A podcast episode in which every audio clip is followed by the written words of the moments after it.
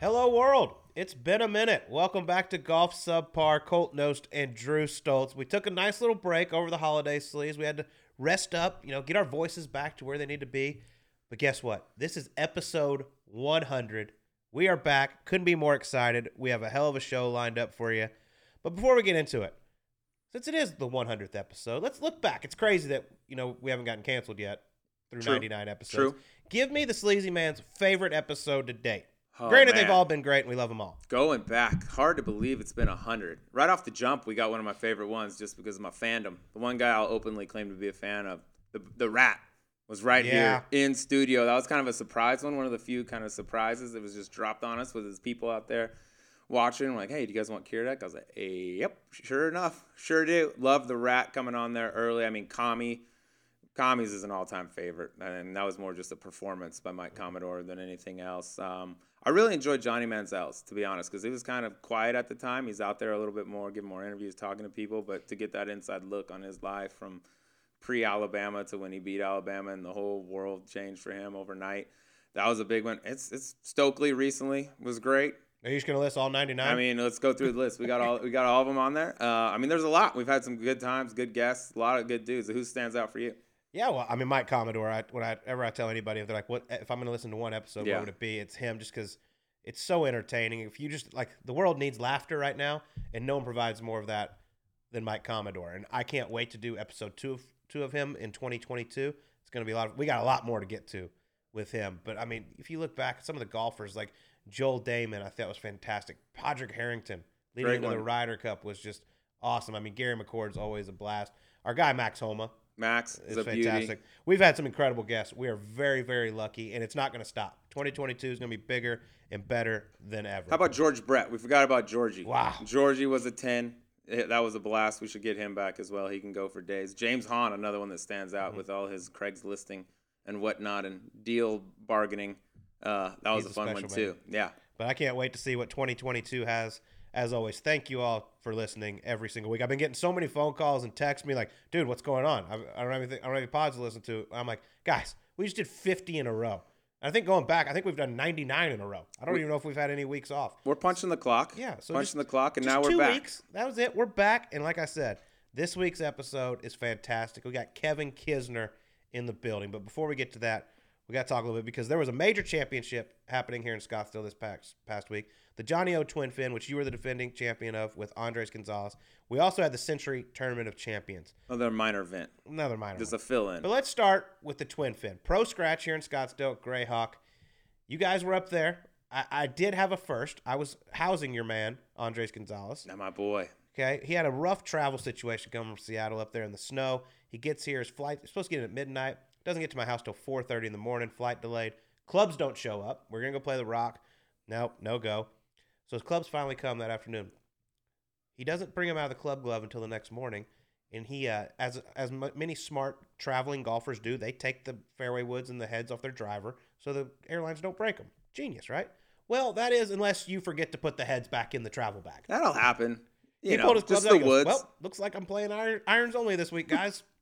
he used my driver in the practice round, and like Dre has a he's got a unique move, and his clubs are fit a little bit different. It's pretty specific to him and him only. You can't just hand, hand it off. Oh, you're not using your driver. Uh, it's different, and he used mine in the practice round. I was like, dude, you better find a way. He's like, don't worry, Colt has some Callaway heads. I can throw them on there, and I'll be okay. I was like, thank God, because we got stressed if this is the way we're driving the golf ball uh, all week. But yeah, you know, this that's on par for our team. I brought my rock form speaker to the golf course first day. Ran into a little mishap in the parking lot where found out my house got broken into and robbed. So I was on the phone dealing with these scumbags who jacked all my stuff. By the way, this is how dumb these idiots are. They jacked all my stuff. My closet had a bunch of birdie juice and get amongst it gear in there. Didn't even take it. Idiots. They probably Most valuable stuff. Probably yeah, exactly. Probably, probably bought it. bought it. But anyways, I show up to the course. We race out there. I end up not hit really hitting any balls. We get up out there, and I'm like, damn, left my speaker. Turns out I'd already put it in my bag. I didn't really realize it till the eighth hole. So we were rattled. We were rattled there early on, but once we got the rock form on, Whitney got in the earlobes, and everything turned around. We had a good day the first day. I mean, we shot 14. That's as low as we've ever shot day one, and we're neither of us are near as good as we used to be. And we're like, oh my god, dude, Yeah, we're you're in actually the final group, and then uh, Rod Pampling Oof. and Mike Riley, founder of Straight Down Clothing, ended up Um, running, they shot 17 under the first day, which is a tournament record in a scramble format. Ended up shooting 23 for the for the victory over Tom Hoge and Jordan Wolf, both TCU boys. So TCU Mm-hmm. brought it home. Y'all didn't have the best second day. I believe we ended up tying. We did 17 tie, under. which I didn't find out till the end. I was like, Tied for 14. yeah, top 15. Yeah. What do you expect? We well. expected to suck. We sucked. We just waited one day to suck. Well, I'll tell you who didn't suck. And that was Cam Smith down in Hawaii, Sentry Tournament of Champions. 34 under par, record breaking performance. Uh, had three guys break the tournament record in one week. Cam Smith, 34 under. Jon Rahm, 33. Matt Jones in there at 32 under. Just absolute clinic from these guys.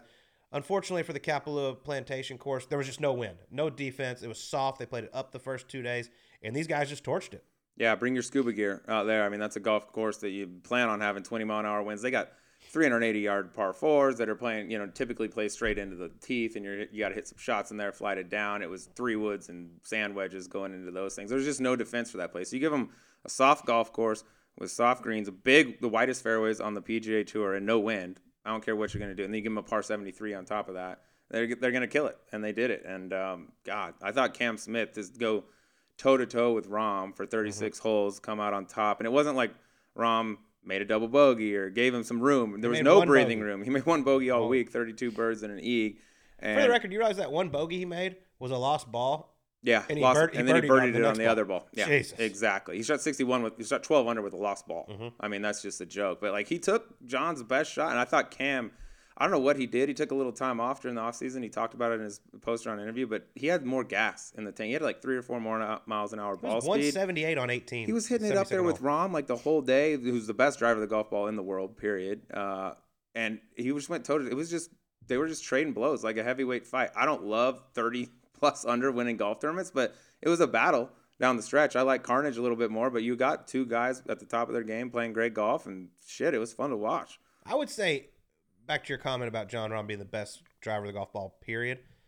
That Bryson DeChambeau, there's He's pretty good um, too. listen, he had he's long and it's crazy how rough straight he is. week this week, but He he, was a surprising when you would think that golf course in I those agree. conditions he would just eat it, and he didn't. I think I think it was mostly driver this past week, but Rahm one of, if not the best driver of the Well- golf ball in the world, and Cam was right there with him the entire time.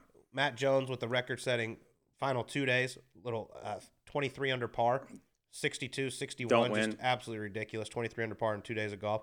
But back to Jon Rahm, it, there has never been less doubt that he is the world number one. Yeah, I mean, he is by far and away the best player on the planet.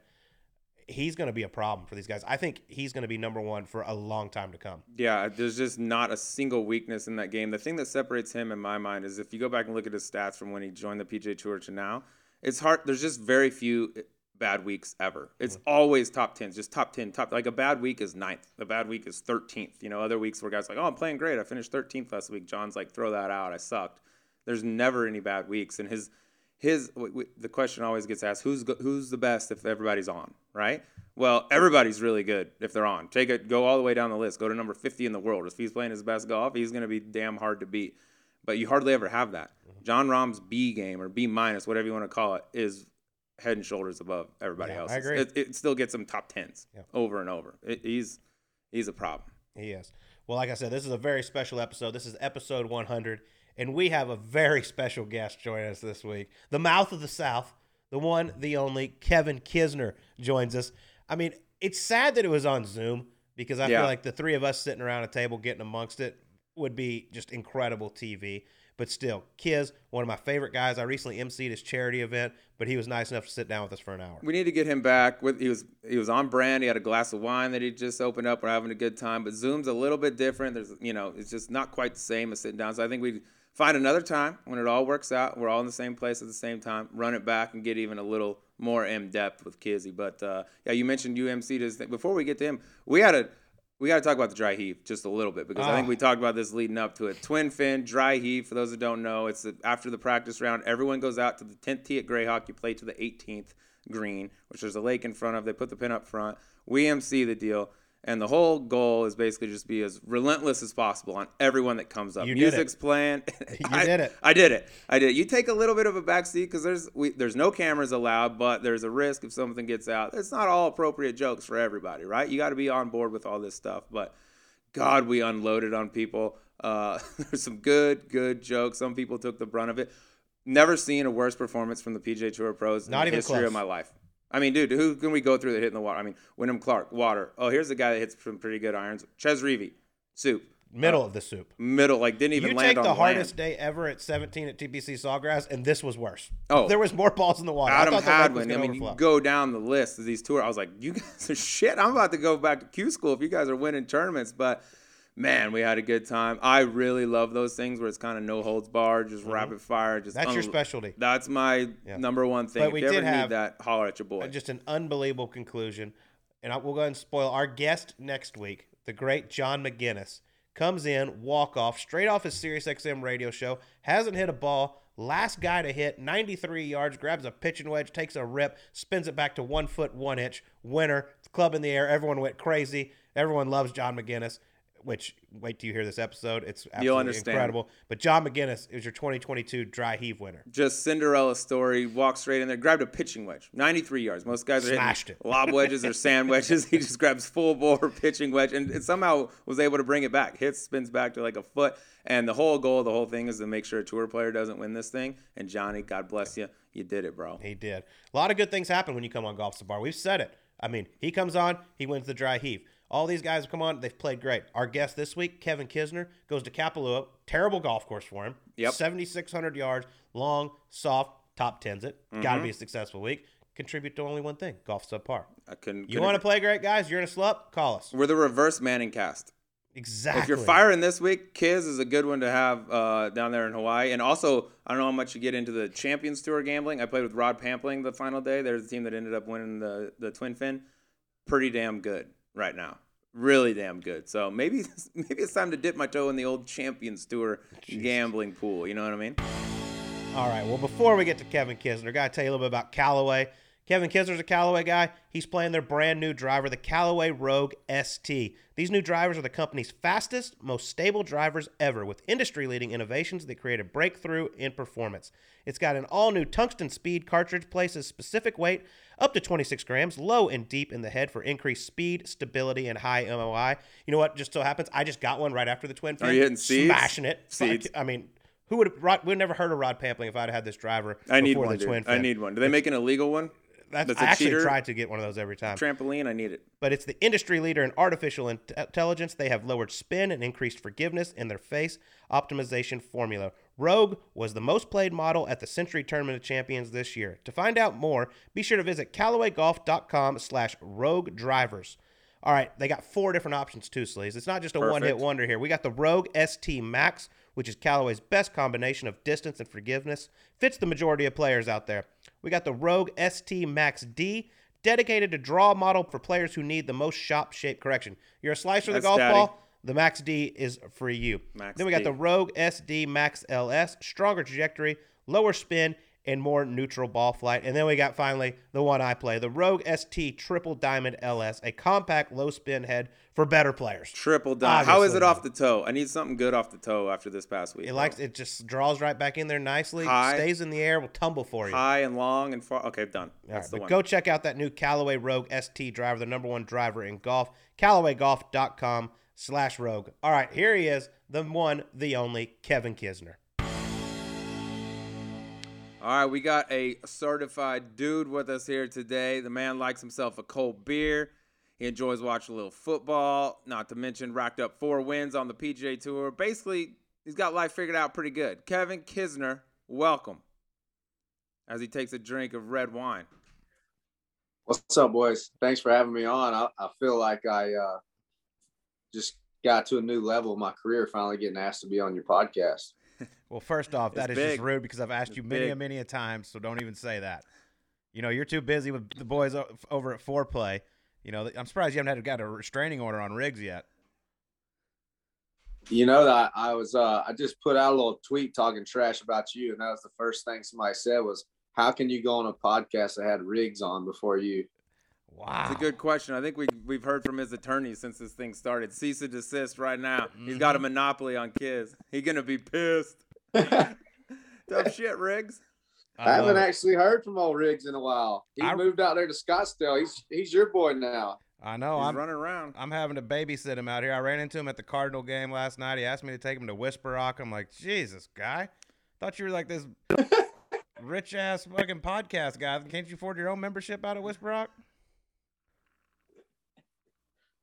Hey, but before we go, congrats! I saw your uh, Instagram or tweet today. Oh, thanks, buddy. Is that? Am I allowed to say that? Yeah, I don't no, know when you're putting this out. yeah, no, you're you're you're allowed to say it. You can you can praise me all you want. hmm Layer it on. He ain't Yeah, gonna man, say that's no. cool. I appreciate it. I'm very very Congrats. excited. I can't wait to be out there following your group and having you fuck with me all the time. I just hope I'm in a group that you're following, Colt. I do too, because I got a lot to say when when you're in the group. It's a lot of fun. We, you got a little Oh, time off right now for the first time in a while. What's uh, give it, walk us through two weeks off in the life of Kevin Kisner. I leave tomorrow to go uh, on a seven day hunting trip. So There it is. um, take take my kids to school in the morning, pack up the truck. Actually picking up Scott Brown. He's going for about three days of it. Uh, Brian Harman, Hudson Swafford from St. Simons is driving up, meeting me. Uh, Harold Varner's coming down from Charlotte. We got a big crew, uh, bunch of guys getting together down at my farm on the coast of South Carolina and hunting for a few days. And my family's coming down on the over the weekend. What are we hunting for? Damn. Yeah, big game. Well, mostly anything except humans. Okay, perfect. That's good. You could probably negotiate that. Uh, no. Yeah, exactly. Uh, now we got a big duck hunt. We'll do some quail hunting. We'll deer hunt. These guys, all these guys like to shoot a bunch of deer. So I've never been that crazy about it, but I'll put them on them. So uh, I'll send y'all some pictures of all the dead shit we have. Perfect. Sounds incredible. Well, while we're on the topic of the off season, I mean, obviously, you're a big Georgia Bulldog fan. We got a Mm. rather big game coming up. I know you're disappointed about what happened a couple weeks ago at the SEC championship, but let's talk talk a little Georgia football with us. How are we feeling heading into the college football playoffs? Man, to be honest, I, I told my wife in third quarter, half through the second half, I said, it's amazing that I can be this depressed with 19 year old kids. Like I quit drinking. I saw the writing on the wall. I went in my own room in my house, told everybody to leave, and I just sat there and watched us lose. And I was so depressed I didn't want to talk to anyone. So my whole uh perspective, like the season was going just how I saw it perfectly. And if we finally beat Alabama, you know, I wouldn't even really cared what happened in the playoffs. But um, hopefully it lit a fire in their ass and, they'll be ready to go for the playoffs. I don't really like that line in the Michigan game because um, I I, just, I don't see how we're nine point better than Michigan, but I don't know. I do a lot of gambling and a lot of losing, so I'm sure Georgia will cover. You're in good company. Tell me this: would you would you give up one of your four PGA Tour wins for Georgia to win the national championship? Ooh, shit. Ooh, that's tough. If do I get to keep the money and you can just say I have to win, I don't have to win anymore. I anymore. was about to say that's a million plus uh, fandom right there. That's- yeah, if you can just give the trophy I've, back, I've received uh, I've, I've received exactly zero dollars from the University of Georgia, but um, a free free education, I guess, is worth it. But now that I've piled all the money back into it, I feel like uh, I'll just keep my check and my trophies, and hopefully they pull it out. But I, I love my man Kirby. He, we gotten to be good friends, and I hope he does it, man. Just I feel like it'll open the floodgates if he can just finally do it. Kiz, we saw the tweet that you had to send out from JT. Clearly, put you know had it scripted for you. Had to call Nick Saban daddy and all that. What was the other side of that bet? What did was it another tweet that JT had to send out that you wrote? Oh yeah. What was it? Do you remember it? mine wasn't gonna be you know he has to be so like uh you know he's a superstar and i'm not so he has to be very safe uh so he was like making me continue to send him drafts and i was like you know what we'll just see how the game goes um he's like i'm scared i'm scared and then all of a sudden he wants to tweet me 25 times during the game and i just think that's pretty funny Well, you know, you might get another shot at them. Y'all take care of business. They they're probably going to take care of business against Cincinnati, and then y'all get another one. But Athens is a special Yeah. place. I've got I've only I've spent one week there in my life, and I had so much fun. It was unbelievable. Tell us a little bit about what it was like going to college down there. Whew, made me a worse golfer, didn't it? Uh, I, you know, I don't have many breaks, as you know very well, Cole and, and Sleaze. I've only parted with you a few times, but I'm not very good at the let's just have a few drinks. I either want to have all of the drinks or none of the drinks. Um, so a lot of brown liquor and a lot of late nights and, and early golf turned into some bad golf quickly. But I had the most fun of my life ever there. And that's why I think I'm so passionate still about the program because, um, I mean, truly, I mean, I met my wife there and truly defined who I was by going there. So it's two hours away from the house. I still go up there three or four times a year to football games. Got so many friends and support from from that time that it's just a place that I'll never forget. And, and my kids are hooked on it now. I took them to two football games this year, and they run around the house yelling "Go Dogs" and doing the chants. So hopefully, uh, hopefully they'll be hooked on going there when they when the time arises. I saw that before you turned pro, you were actually accepted into the Georgia Law School. Is that right? Are you sneaky smarter than you let on? I was never accepted in the Georgia Law School. Somebody got to edit your, your Wikipedia, your, your bro. Wikipedia is messed up. Your Wikipedia is fact. If it's on that thing, I just say it. well, that's pretty cool that they talking me up that I'm smart, though. I was about to say you hide it well, bro. I hide it very well. what was your? I wish I, I couldn't. I couldn't make it through a semester at law school. I was impressed. What was your uh, What was your go to spot there in Athens? Because I found a place on a Tuesday night there. I think it was called. Is it Bourbon Street? Oh yeah, happy hour at Bourbon Street's always good too. We got like I think 10, it's still there too, man. We got like five beers and ten shots, and it was like fourteen dollars. I was like, God, I'm fucking moving here. This yeah. place is incredible. Yeah. Yep. You could literally go there for happy hour, and who knows what you were drinking. But if you had nine dollars in your pocket, you could stumble out of there by eleven o'clock. Sounds incredible. College was so good, wasn't it? God damn, it's so good. Who are the? You can't even buy a drink for nine dollars. I can't even tell you the last time I bought a drink for nine dollars. Nine dollar gets you a Fiji, maybe half of a Fiji, maybe. I mean, it's nothing. Who are the guys you were running around with in Athens? Were you hanging out with more of the golf team, going out with those guys, having a good time, or did you have a, were you running around with different people? Man, I had uh I had one of the best setups ever, and I hope whoever owned that bar isn't on ever ever listen to this. But one of my friends' dads played golf at Georgia, and he he didn't play golf, but he was a bartender at, at General Beauregard's. He was in my wedding. His name's Bill Holbrook, one of the best guys in the world. But he he would trade me bar tabs for golf swag. So I could go in there and just send it all night. My tab would be 10 bucks. And then I just drop off like two dozen logoed balls and a sweatshirt at his apartment the next week and roll on. Fair trade. That's yeah. NIL these days, that's way above board. I wish I was around in NIL. I could have had major money. No doubt. Let's talk a little about when you turned pro though after school. Obviously, you had a very successful college career, and you go on to turn pro, and you know, it started off a little slow for you.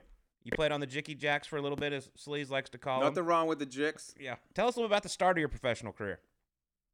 Shit, I was the richest guy in Aiken, I thought, when I was on the Jicky Jacks. Made like 117 grand one year. I was rolling.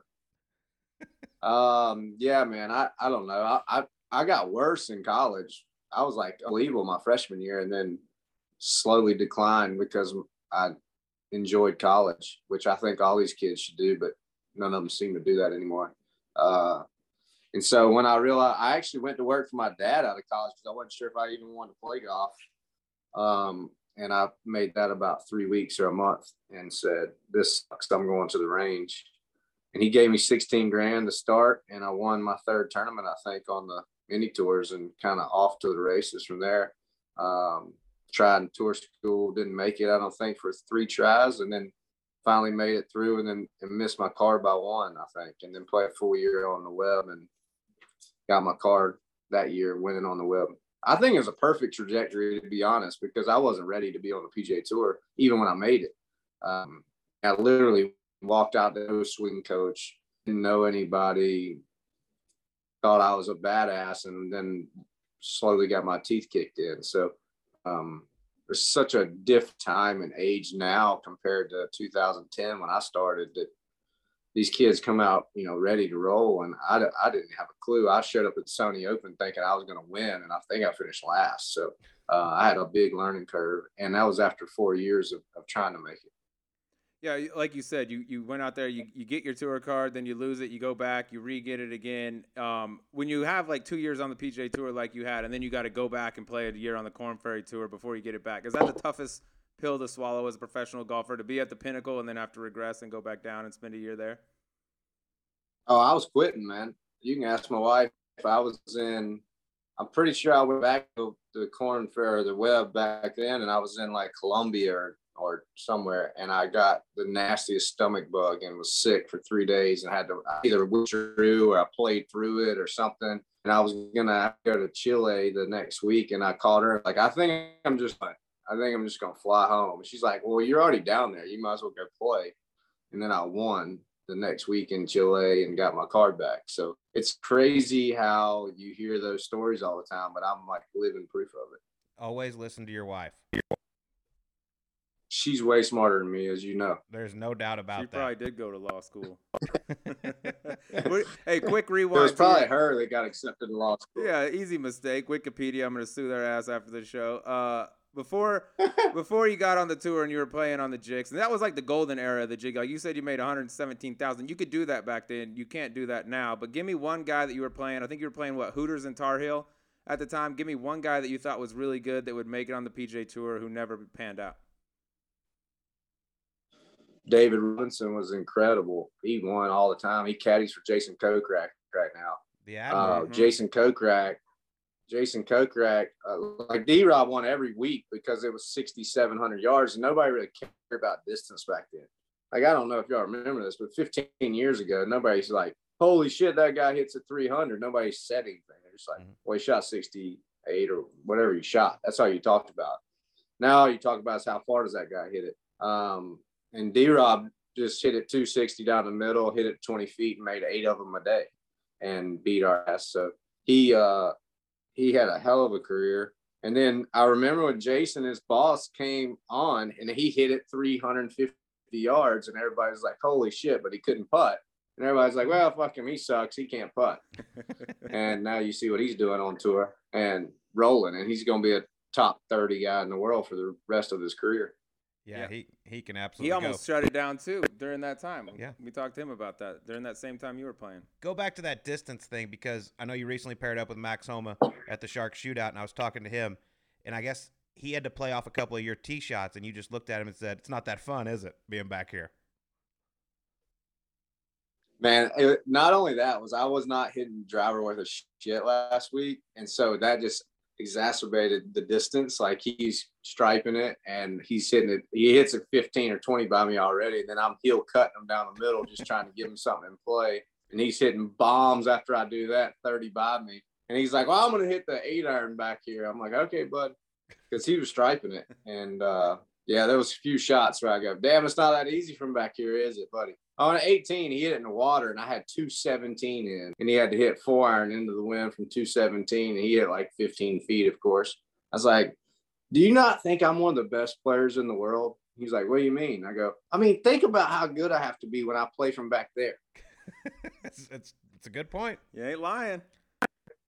I mean, it's a lot of people said like Corey Pavin was by far the best player in the world, considering he's given up 80 yards to every guy. Hey, won at Shinnecock. Yeah. yeah.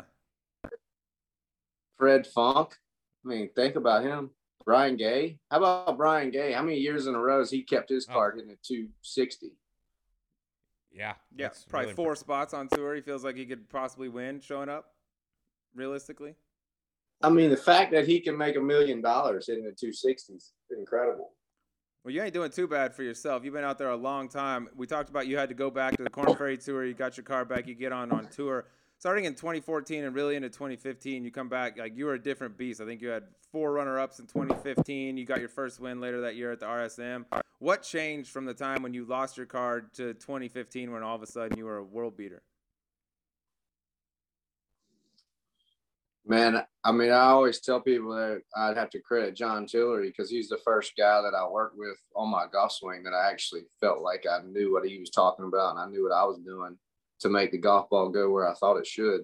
Um, so I, I, I always had this crazy confidence and I still do. I'm cocky as shit. That's the only reason I'm 5'10, 160 pounds and play on tour. Um, but like I knew where my golf ball is going to go and I have any, I can putt. So like get the hell out of the way, watch this, hold my beer was kind of mentality. And soon as I started seeing golf shots that I'd never seen before and hitting six irons right at the flag, I'm like, holy shit, I can beat the hell out of these guys.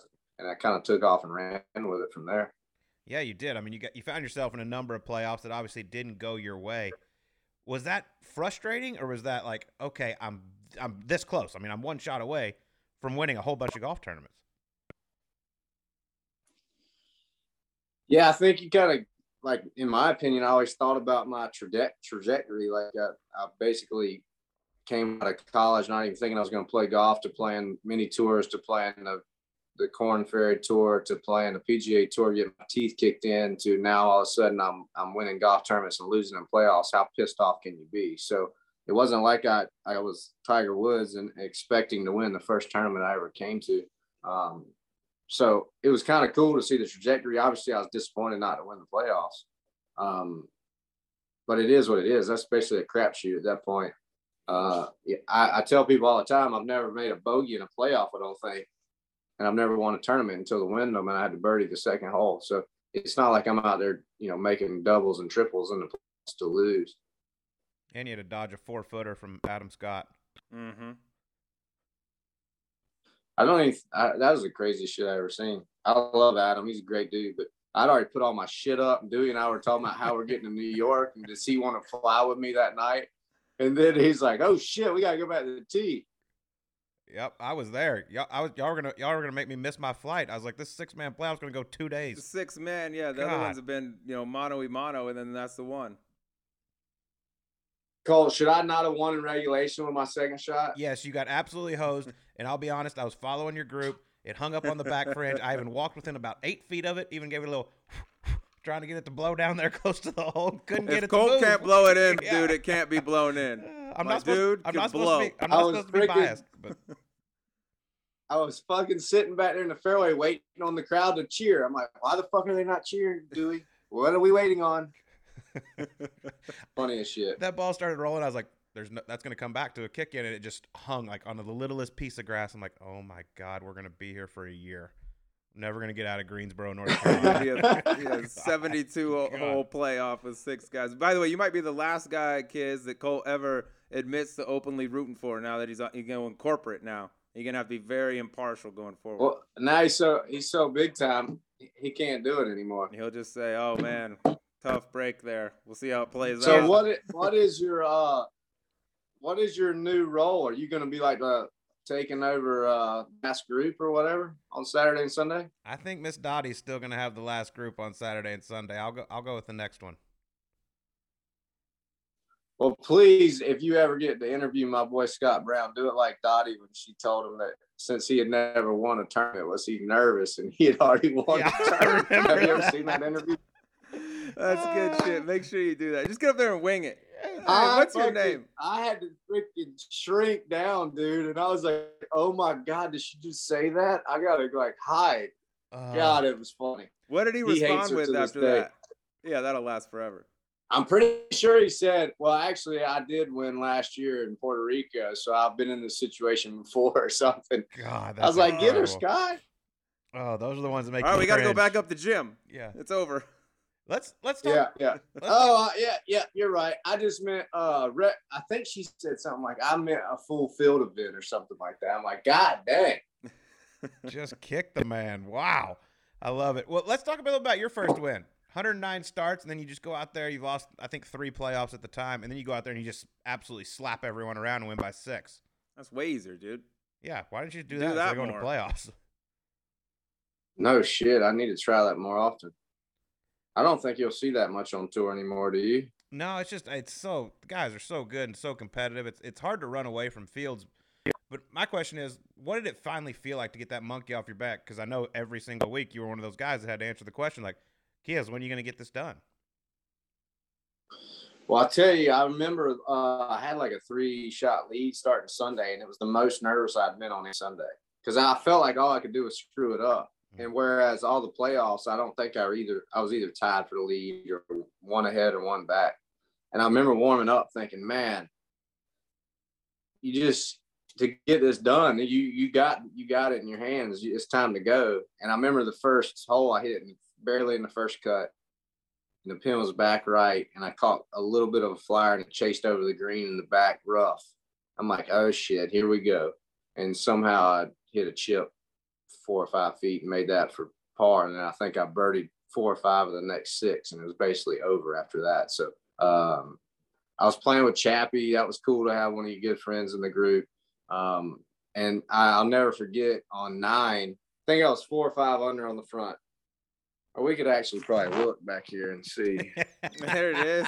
we could just go look at You some do, there's too back here. many of them. We don't even know what we're looking at. Imagine if Oh, you'd won all those playoffs. um, You'd need another wall. Yeah, you'd have to build a new house. no shit, I need another house. You'd break even Uh, on the deal. I remember Chappie. I hit, I hit like a thirty footer on nine for birdie. It's rolling and it's like halfway there, and he looks at me and goes, "You win." It buried right in the back.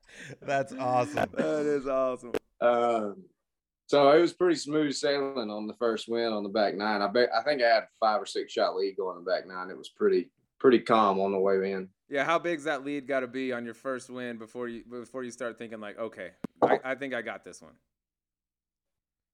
Well, you you guys know as well as I do. You're always thinking about what's the worst possible thing that can happen. So you gotta you gotta just refocus. But shit, I don't think I was like completely sane with what was going on until after that 16th tee shot. Because 16 at Sea Island, you got that lake left, and you can literally stand there all day if you just keep pumping them in the lake.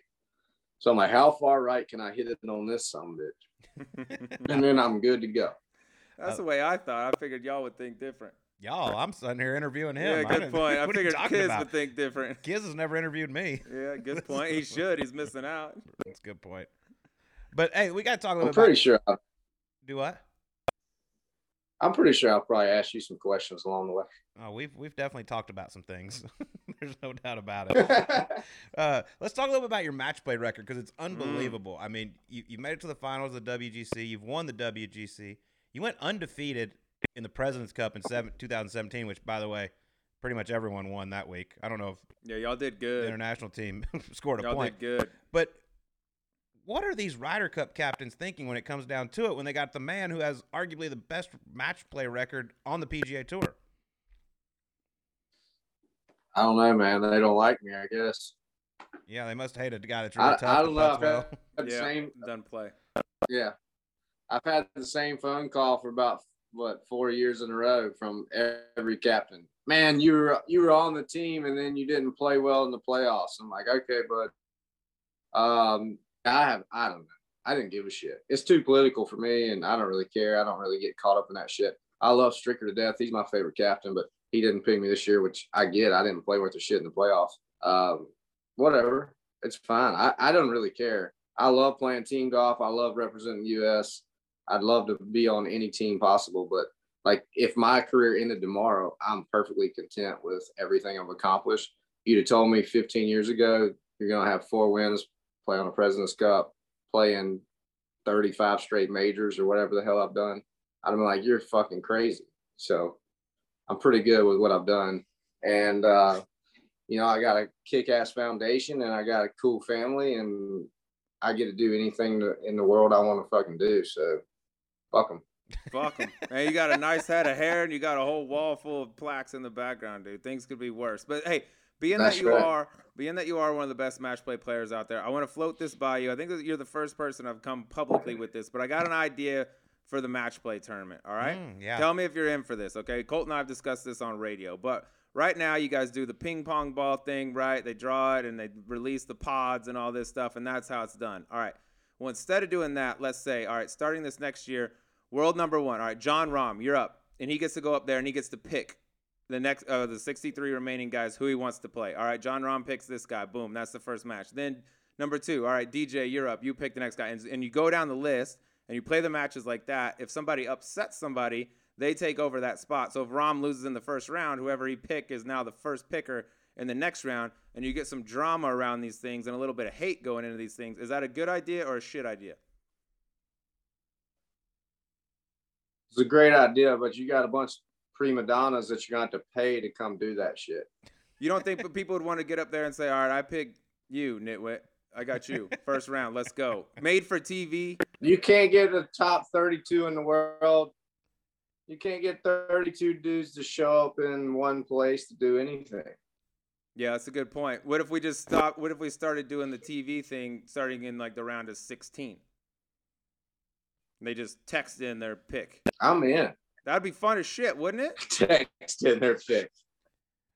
I want Colt Knost. That's He what I'm saying. Is my next opponent. Yeah, I would do it. You I would want those to. problems. Yeah, but inherently all golfers are pussies, so you got to think about that. That's a valid point. Valid point. But I want you to float that out there to Monahan next time you see him. Say, hey, Slee's had an idea. Colt's in on it. You're in on it. You're the guy in match play. I think that's enough to move the needle. I think you should say Sleaze has this idea, and if he likes it, then say Colt Knost. yeah, yeah. Use me it. first. Use me as the as the bait. yeah.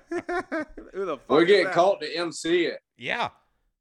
When Oh, that would be to MC perfect. he'd be like, "Oh, you call Dude. out Kiz, all right." Mm-hmm. We wouldn't Don out- King the shit out of that thing. It would be perfect. Ooh, I'd get a little wig, get it way up Oh there yeah, high. get it big. Yeah, that'd be nice. Yeah, throw a little pick. Your foundation was a blast, though. By the way, Hey, thank you uh, again for having me.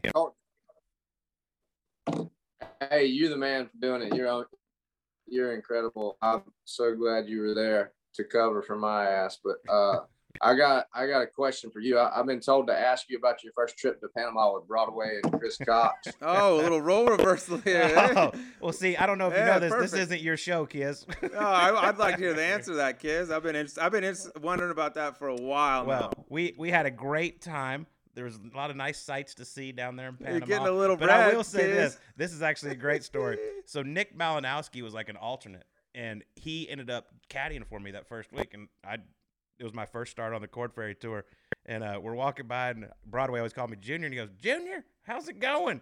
And Malinowski looks over at him, he goes, This pro golf's a little tougher than that amateur golf. and we just kept on walking. I played terrible.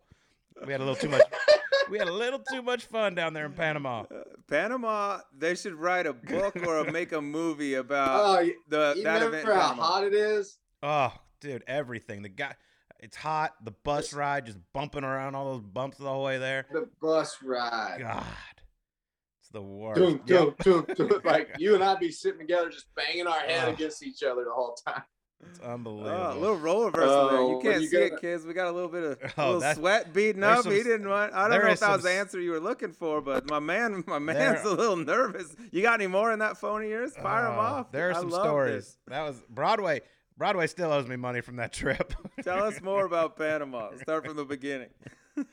oh, Kiz, great. co-host so me. so right right before we went on, I said I'm about to go on subpar with these boys, and I understand Colt Knost texts all my buddies for dirt on me. So why don't y'all send me dirt on him, and I'll I'll I'll flip the role. Don't worry. This And so now my edited out. phone's freaking blowing up with all these motherfuckers texting me. what else you got? We got Nothing. time. We'll put No, it we on don't. pause. We got stuff to do. We got we got more people to get to after Kiz. Yeah, We ain't got time for all this. We got to talk about Kevin Kisner. We're focused on that's him. right. This is the kids' hour. All right, I got one more. There we Uh, I go. got one more. Perfect. Can we do one more? We got time? It's your show, Kiz. All right, Let's this go. comes from a uh, this comes from a guy that's bald and might work for Barstool. Ask Colt about when we went out in Old Town. Me, him, and Max and the kid saw us and had no clue who Colt was, and asked him to take a pic of of him with me and Max. That- that is actually not true. Ah. That is not true at all. Oh, Riggs is making shit up again. Oh no! God, here we oh, go. gosh, dude, God. he's so look at he's that glued to Twitter right now. He's like he feels like he's watching his girlfriend Yeah. cheat on him Riggs- with somebody Riggs else, just- and he's trying to intervene. Unbelievable, Riggs. If you're gonna talk shit, at least make sure he it's didn't true. like it. He is he is Mm. sweating somewhere right now. I love Looking it. at pictures of y'all two together. Good old days. You right wanna- after, right after I said I hadn't heard from that guy. There he is. I hadn't heard from him in a while. Well, he's he's everywhere. He had a at You the know he's on Twitter. at the uh at the football game. His badge said stadium employee. Oh, he got a new gig. That's probably like, why he's working. what working. the world are you doing? He was with the guy who started that Owens Mixers. Oh yeah, Yeah, uh, and he was just walking around, stadium employee. What a gig! yeah. Owens mixers. We're gonna I get got to. the sleazy. by the way, mixture. when At we the Cardinals game? yeah, when we get to the E9, Riggs is involved. So just stay Oh, is tuned. he? I worry. got we might have some overlap here. Yeah, that's fine. But I do got to ask you a little bit about the majors because you said you know 35 straight majors and all that. You finished second at Carnoustie. You had a chance at Quail Hollow. I don't know how many it is. I just made that. Hey, how, hold on. I just made that number up. I don't know how many there is. I played like seven straight years times four is 28. 28 maybe it's close. sure you didn't get into law school? A couple years That before that, though. Yeah, well, maybe not majors. Yeah, you're. Yeah. But tell us a little bit about the majors, like your thoughts on it, because it seems like it's become obviously the Bombers have a huge, huge advantage. do you would you say that things have to go pretty much perfectly for you to contend, or when you tee it up each time? I mean, because you've told me before, like Torrey Pines, you're like, what the hell am I going to do here?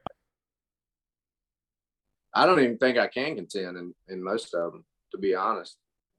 I mean, I'd have to play like perfect golf and lace my forehand right at my target and make putts. Uh, I mean, it's just it is what it is. That's fine. That's the way the game is moving. Like St. Andrews, I could win if things lined up properly, but that's one out of four, and, and that has to be the week. So I can either uh, learn how to hit it further or just be content with where my career is. What about Augusta for you? Obviously, you've played it a ton. You know, being an Aiken guy, being going to University of Georgia. I just I can't hit it close enough with the irons I have to hit in. To be honest with you, you like yeah, I stand on four T, one under par or even every year, and I'm like, okay, I've got to play four, five, six, seven in even par to compete, and I can't do it. I hit driver on four when I played after your foundation event. exactly, and I'm not I'm not much longer than you. yeah, it was, and I three went into five. I'm like, this is fun. This shit's hard. Almighty. Twenty under. Oh god. And, and my favorite part is everybody's like, "Oh yeah, it plays way way shorter in April." I'm like, "Oh really?" The overseas just starts bounding in in April. Yeah, I really see my ball bounding down the fairway. Yeah, when they mow it back in. I'll yeah. never forget last year on on Friday at Augusta. It was kind of a little bit breezy. It wasn't great, and I hit three iron on on four. It landed in the the pin was back left. It landed in that bottom shelf. It ran up to the top, rolled back down to 55 feet. I two putted, great two putt. I go to five and I lace a driver and I lace a four iron right at it to the front left pin, like not front left, but middle left. It rolls up the hill all the way back to the front fringe. I got 80 feet, three putt. So I'm one over on those holes. I walk to 60 and the pin's back right. I hit a what I call as a cut. So it probably went dead straight at the flag, six iron. It lands in the back fringe. One hops in the gallery. Now you're playing for bogey. Now I'm two over. Then I walk to 70 and I pull it in the left rough and I got to hit a low hook in the front bunker. And I'm standing there like, Dewey, I've missed one shot in four holes and I got to get this up and down to stay two over in Yep. four holes. And the leaders are 15 under. I'm out. I'm out. Yep. But you're a bulldog, dude. You're a bulldog. Going back to things broadcasters say about you, every time you're on, at once a week, basically, it's like this guy's a bulldog. He's a competitor. I want to know. Give me the Kevin Kisner top three other bulldogs on the PGA Tour. Dudes that not from Georgia, just Yeah, anybody. not like no, no, no Georgia bulldog reference. Just guys that are like, he's a bulldog. He's a bulldog. You got to take his last breath, or he hates losing, or whatever. Abe Ancer. Mm. Okay.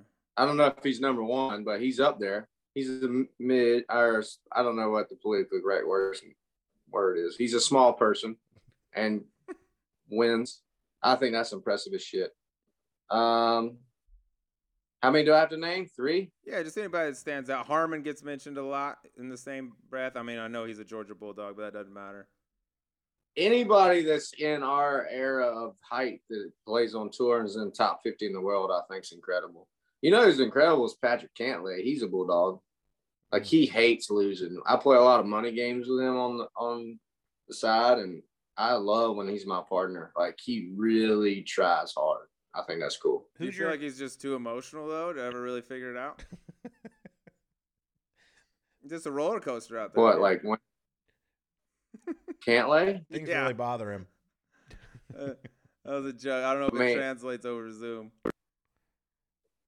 His emotions are getting the best of him. Yeah, you got to wind it back. Who's your Who's your normal Tuesday game? Now that I'm gone. Man, I don't really play on Tuesdays anymore, to be honest with you. I mean, I play the pro am, and that's about it. Uh, I always like to play with the, the young guys, or they're not young anymore, but Jordan JT and Ricky. I love playing with them. Love playing with G Dub. Uh, but shit, nobody really plays anymore. That's like we're a fucking old. That's what sucks.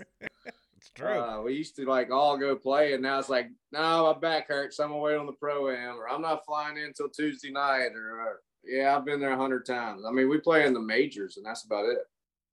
Who's the guy that you enjoy taking money from, though? If you do play a money game, the guy that's the, the he hands you a hundred bucks, twenty bucks, whatever it is. Who's the guy that you get the most satisfaction from taking it from? I know this answer. Jordan Spieth. Oh, I was wrong. Yeah, he can. He's got a couple hundos to give. He'll be all right. Yeah, but he's so sketchy about it. Like never wants to pay on time. He's like, eh, it's off, and he's. But if he wins, he wants his cash right then. Yeah, I know a few of those guys. We can start spreading that word. Jordan, pay your debts, bud. All right, we'll bring that up next time. I love it. Well, Well- let's get to the Who did you have, Colt? I thought you would pick the seagull, Charley Hoffman. Oh God, that was a good one. I didn't think about that. I would probably actually put Charley in front of uh, Jordan. Now that you mentioned that, Yeah, he. I mean, he's the best because he. I- Just, I play all the time with Charley, and he's hilarious, man. is there a more fitting nickname for any human in the world than the seagull? No, didn't didn't you come up with it? I did not. I I spread the word. We actually Oh. learned recently from him Uh, that yeah. his old caddy Scotty Mc, or John Mallinger's old caddy Scotty McGinnis is the one who actually came up with it. Yes, he needs to be credited. All right. Scotty McGinnis and caddies for uh, Scottie Scheffler now. He used to Correct. caddy for Scottie Scheffler. They recently parted ways, but yes, that's him. I didn't know that. Yeah. But- Scottie Scheffler's got the Ted Scott on That's the a that, that's pretty good. Uh, oh, really? Mm-hmm. I was about to tell you, you might want to quit your on course commentating and caddy for Scheffler. He's gonna make a fucking boatload of money. Yes, he is. He can he can absolutely go. Not a bad gig if you can get it. Well, Kiz, your your wine looks like it's getting a little low, so we're gonna get to the the E9 real quick. Nine fun questions for Kevin Kisner. You ready? I'm ready. All right. We ask this to everybody. You can trade lives with anyone on the planet, dead, alive, whatever, for a day. You can be anybody else for a day. Who would you be? Jesus Christ. Okay, Hmm. that's a first. Which day? He's had some good days and some bad days. Oh, God. From the day he rises, man. Yeah, that's the one. Not the day he dies. Yeah, three days earlier would have been Huh? a shit day to pick. Yeah, exactly. All right. But if if that sucker if that sucker's so good that he can keep up with all of us on a daily basis, I want to see what that's like. All right. Jesus. That's our first That's our Jesus. first Jesus. That'd be a tough one to top. That's going to be a tough one to top. All right. We used to ask this one, though. I kind of want to know your take on this. We used to ask if, if your movie was being made about the life of Kevin Kisner, what actor do you want to play you? Who would you want for that? This doesn't count. There's a bonus question. Matthew McConaughey. That feels realistic, actually. Yeah. actually. He won't even, the, the accent's already there. He can do the southern draw. He likes to drink a little bit. All right. He's gonna take his shirt off at some point in the movie. People are gonna like that. It's a good pick. All Okay, right, next one. Most people like my shirt off too. I would. Yeah, that's a toss-up. I think across the board. All right, next question. You, Brian Harman, Scott Brown, Hudson Swafford. You're all in the middle of the woods. You only got a bow and a knife. You got a battle to the death, Hunger Games style. Who comes out alive? Of the four of us, Yeah, only one can survive. hmm. God, Mhm. you want to I ain't kill fucked with? Harold in the woods enough to know, but I, I'm picking me or Harman. You or Harman coming out. That would be the the, the final. The final fight. I haven't I haven't messed with I haven't messed with Harold in the woods enough to know, but he's kind of dirty. He might try to go dirty early, but Hud will be just like too silly to, to catch on, so he'll be easy. I don't think you can be quiet enough eh, eh, Yeah. to sneak up on anybody. Right.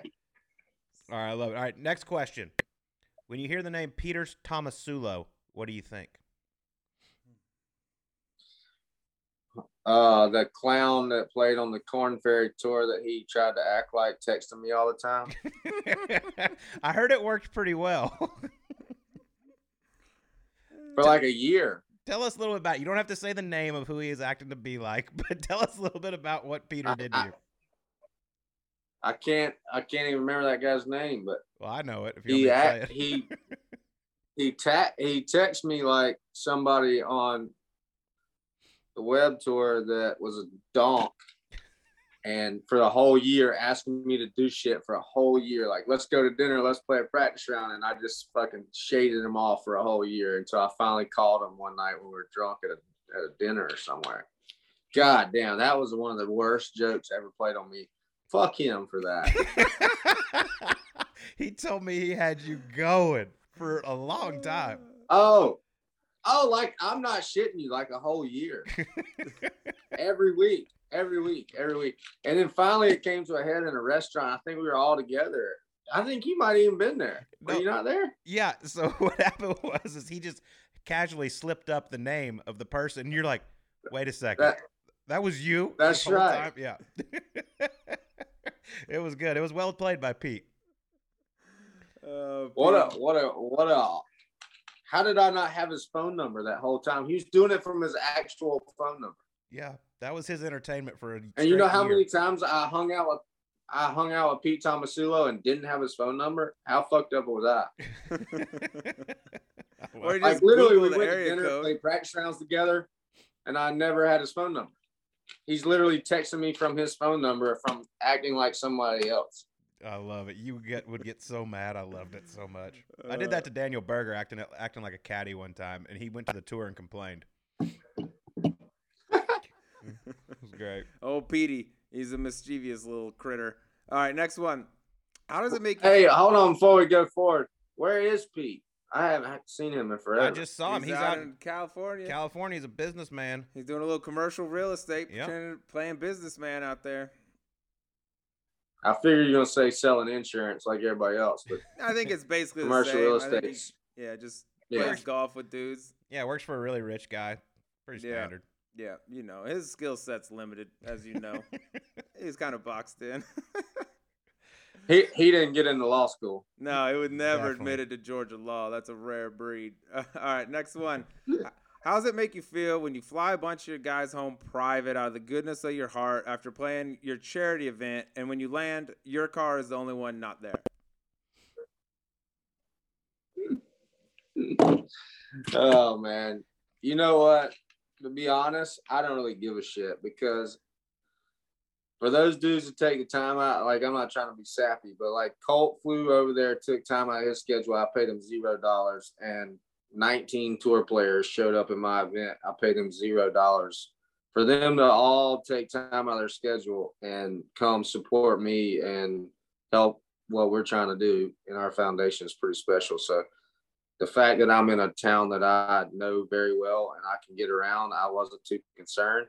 Now the other tour players thought it was the funniest shit in the world that there was 12 BMWs backed in perfectly with everybody's name in the windows except for mine, and I just standing there hungover as shit, dead tired, and I had no ride.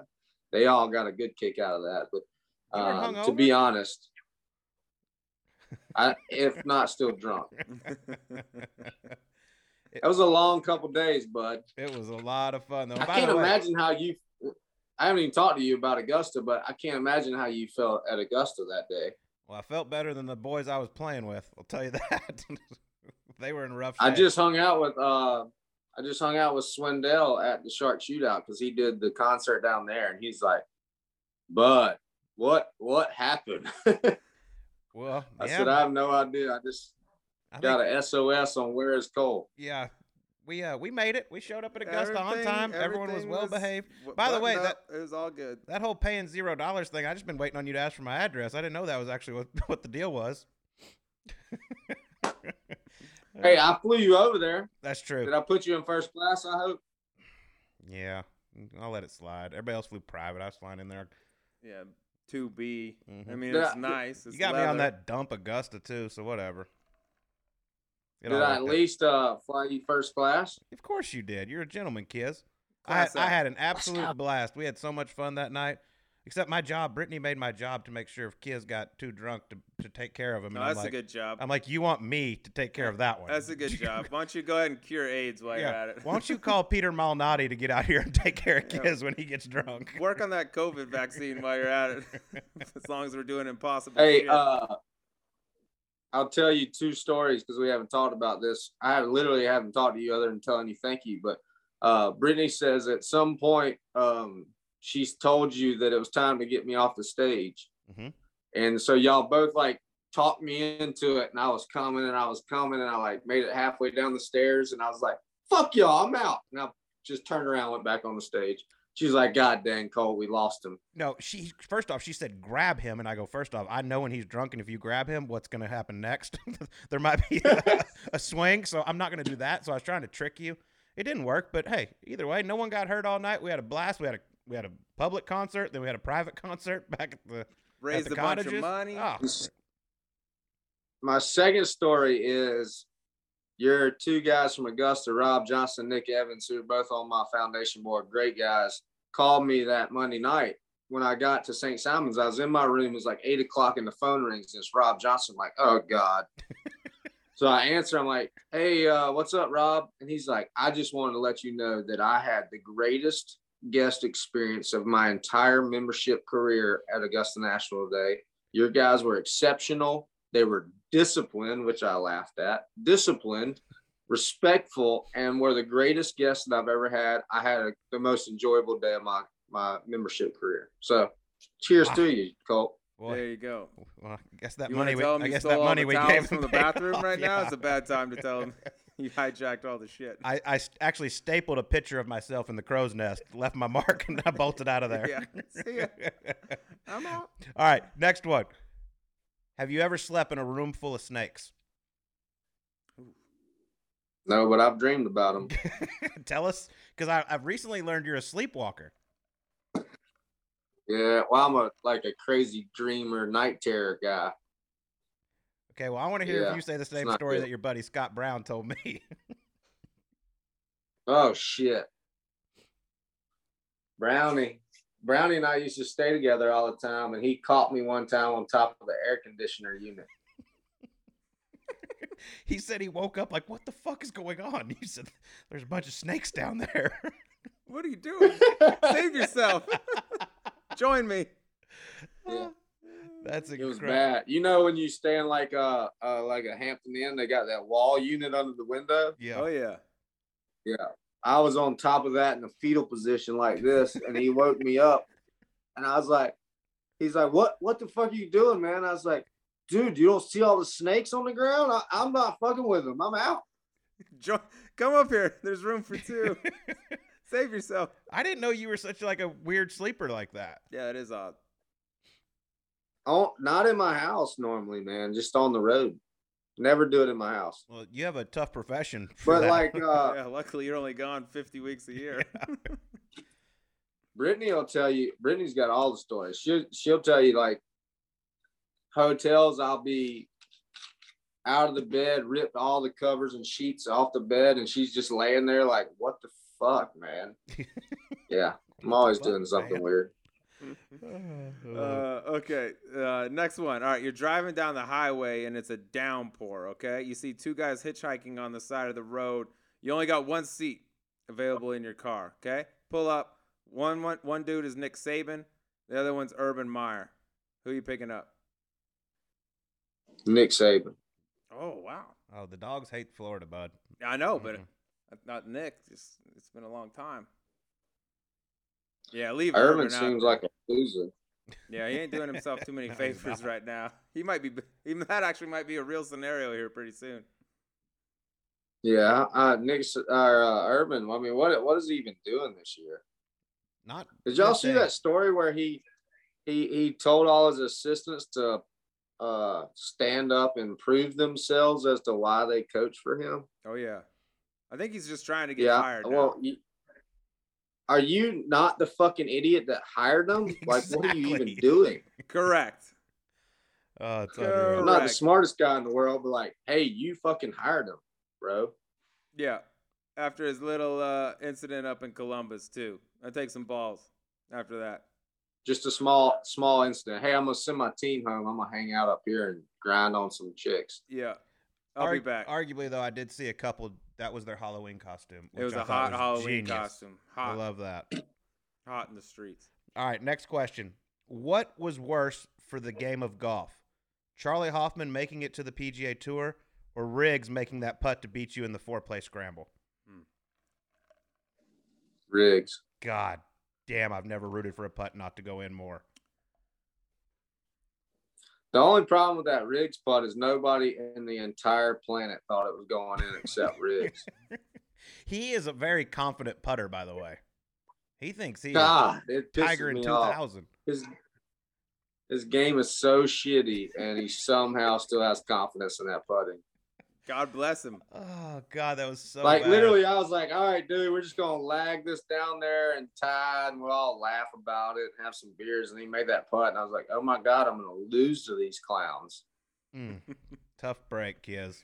Yeah, it was a bad day for golf. Grow the game went to shit after God. that point. Charley Hoffman making it to the tour is a close second. I'll be honest. Very close. For how many how many years has Charley been on tour? Too Twenty. A lot. Twenty-two They minutes. need to get rid of that Texas Open. yeah, just get rid of San Antonio. Get rid- lose dump Charley. that shit Yeah. event and let's get rid of this guy. Monahan needs to make that announcement. Um, in an effort to get rid of Charley, we're eliminating Texas off, from the how schedule. about just to further define him as a seagull, the fact that he wears a shirt around that says Valero Texas Open with his career earnings from that tournament on it. Like, Jesus. God damn, kidding me? I, want to hate it, but I respect the hell out of it. I, res- I really do. I think that's a that's a strong move.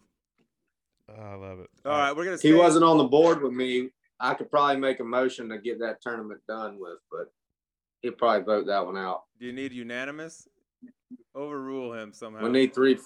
We, yeah, we need three fourths. Oh, you can handle that. All right, we're gonna stay on the Riggs topic here for a second. Uh, who do you think has a deeper, undying, unconditional love for you, Riggs or your wife? like, take a bullet for you, step in front of a train for you. No one can touch my guy. Riggs or your wife? Man, it's probably close. It I'd hope my wife does because Riggs made me exactly zero dollars. But uh, um, yeah, I'm gonna go with my wife. It's close, dude. But there's plenty of time. There's plenty of times in our relationship where I would say Riggs. I think Riggs is at home, like cutting the skin off of a doll, wear a Kevin Kisner doll, wearing it around at night, Hannibal Lecter style. I mean, The problem with Riggs is, is he's actually smart, so you can't fuck with him too much because he's pretty smart. I mean, Yeah. he loves you so much, he switched to Team Europe. That's true. He literally committed treason for you, dude. I don't know. Would your wife do that? No, We lock people up in Guantanamo for that shit. Oh, God. All right. Last I love you, question. Riggs. Last question. You know, you give your coach John Tillery a lot of credit. He's got you going in the right direction. Things have been great. But what would you say his worst coaching moment with you was?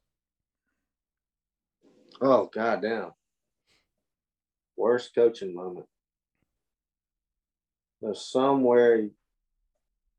Oh man, uh, probably at Colonial. Yep. Did you call him? he said you would have five PGA Tour wins if it wasn't for him. so uh his cousin is the lead guitarist for Collective Soul who happened to be playing uh the concert during Colonial. And on Thursday night I shot like three or four under. I'm in top ten. And he's like, You wanna go you wanna go listen to the music for a little bit? And that turned into 3 a.m. me rolling into the hotel. And uh I had to tee off the next day and I was like so content that I wasn't gonna let Dewey know that how shitty I felt when I played the next round. So I'm, I'll never forget. I was on the tenth tee starting the day at Colonial, and you know there's that creek right there, right in front of the tee, and all those people around the wall, and I'm like standing there with a hybrid or a three iron. I'm like, I'm gonna, I'm gonna top this in the in the creek, like standing over the ball. I like, I I know, I know I'm about to top this and I like somehow hit it, probably blocked it in the right rough or something. But I just faked it along all the way around to number nine.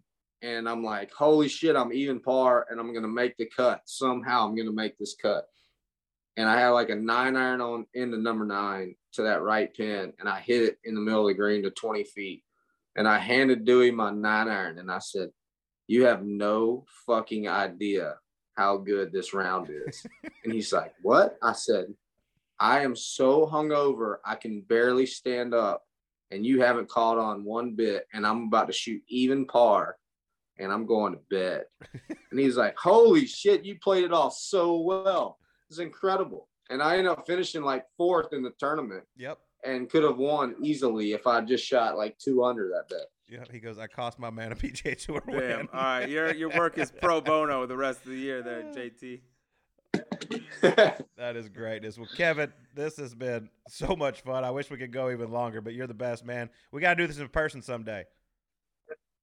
I'm ready. If if y'all ever have me out there to, to Scottsdale, fancy Scottsdale, I'll, I'll be in. You know you're always welcome. Yes, sir. Anytime. Oh, I forgot to ask you too. I'm not like Riggs. I'm not like Riggs. I won't just ask to come. You know, I'll just uh, wait on the invite. Well, he's gonna get like a text notification as soon as you land down in the state of Arizona. There'll be something that alerts him. Kisner has landed. He'll be right there. Well, Kiz, man, we really appreciate it. Have a great night, dude. all right, y'all too. Thanks for having me on, and all the best to y'all. Y'all have a happy holiday, Merry Christmas. And uh, I know y'all don't have kids, but I got plenty, so I'll be playing Santa. Sleaze has got the and second one on the happy- way. Yeah, I got one and one. Are you doing sleeves? Any I didn't minute know now, that. I'm bro. sorry, bud. No, you're all good. Any I'm minute. sorry. Could happen right now while we're It could have up with happened you. an hour ago. I don't know. All right, Colt, All you just keep practicing. All right, buddy. We will see you later. See you, bro. Thank you. Bye. All right, bye. All right, well, that was Kevin Kisner joining us on Golf Subpar. One of my favorite interviews we've had to date, Sleaze. I mean, the man just, he lets it fly. He's open, he's honest, he's no holds barred. He's Kevin Kisner. He's one of the few dudes you can get who's like a name brand on the PGA Tour that really doesn't give a shit about saying anything that might potentially get him in trouble. And that's why people love him, by the way. He says what a lot of people think, but he doesn't care doesn't care about getting in trouble for it. No, love he- him. He drinks a a glass of wine, a little lipper in the mouth. He's perfect. Yeah, and that's just, that's how he is. He's not Yeah. scared to play anybody head to head. His match play record is a joke. I can't believe he hasn't been on a Ryder Cup team yet. Hopefully he will before his career's over. But just to, like just how outspoken and open he is, I'll never forget the audio picked him up at Augusta one year, and he's on number twelve, one of the hardest holes ever. He's over the shot, and he's mid over it, and his caddy Dewey's trying to tell him something. He's like, "Who cares? I'm in last." Boom, hits it. Like that's Send just it. that's just Kiz. That's what he does. that's exactly right. And you mentioned the Ryder Cup. We might have. Do you think we went a little hard on Riggs during that? No, You talking about that? I mean, the kid, the guy, damn near gave up his U.S. citizenship to vouch for Kevin Kisner being on the Ryder Cup team, and that didn't happen. He was pro Europe, and now players were fading him all week long. Riggs hates on every one of my Instagram posts that I do, whether it be for CBS or Golf Subpar. So I'm perfectly fine with us burying him. No such thing as bad pub, but yeah, we we got into him a little bit there. But like I said, the guy damn near committed treason for for his for based on his love for Kiz. It's USA all the way, bud. so yeah, 100 percent. We'll see how that went for him. But this these Kevin Kisner is the guys we need on these pay per view events. Without these, these made for TV events, the matches. Kevin Kisner is one of the best trash talkers on the planet. He's got great game. He's a great player. Let's get him on there. Hundred percent. You couldn't like he would be the number one draft pick if you pulled all the golf fans in, across the country. Like, who you want in this thing? First pick, Kevin Kisner, and then let him pick who's the guys you got the best rap with. This guy, the golf is good across. The, no one shows up to see the best golf in the world. You know what I mean? Like you got that every single week on the PGA Tour. Give us guys that are they're all really good. They're on the PGA Tour. Give us the guys with the best rap. Kiz is that. He'd be a he'd be a ten in that. And I don't know why someone had. Maybe it's up to us to get this thing done.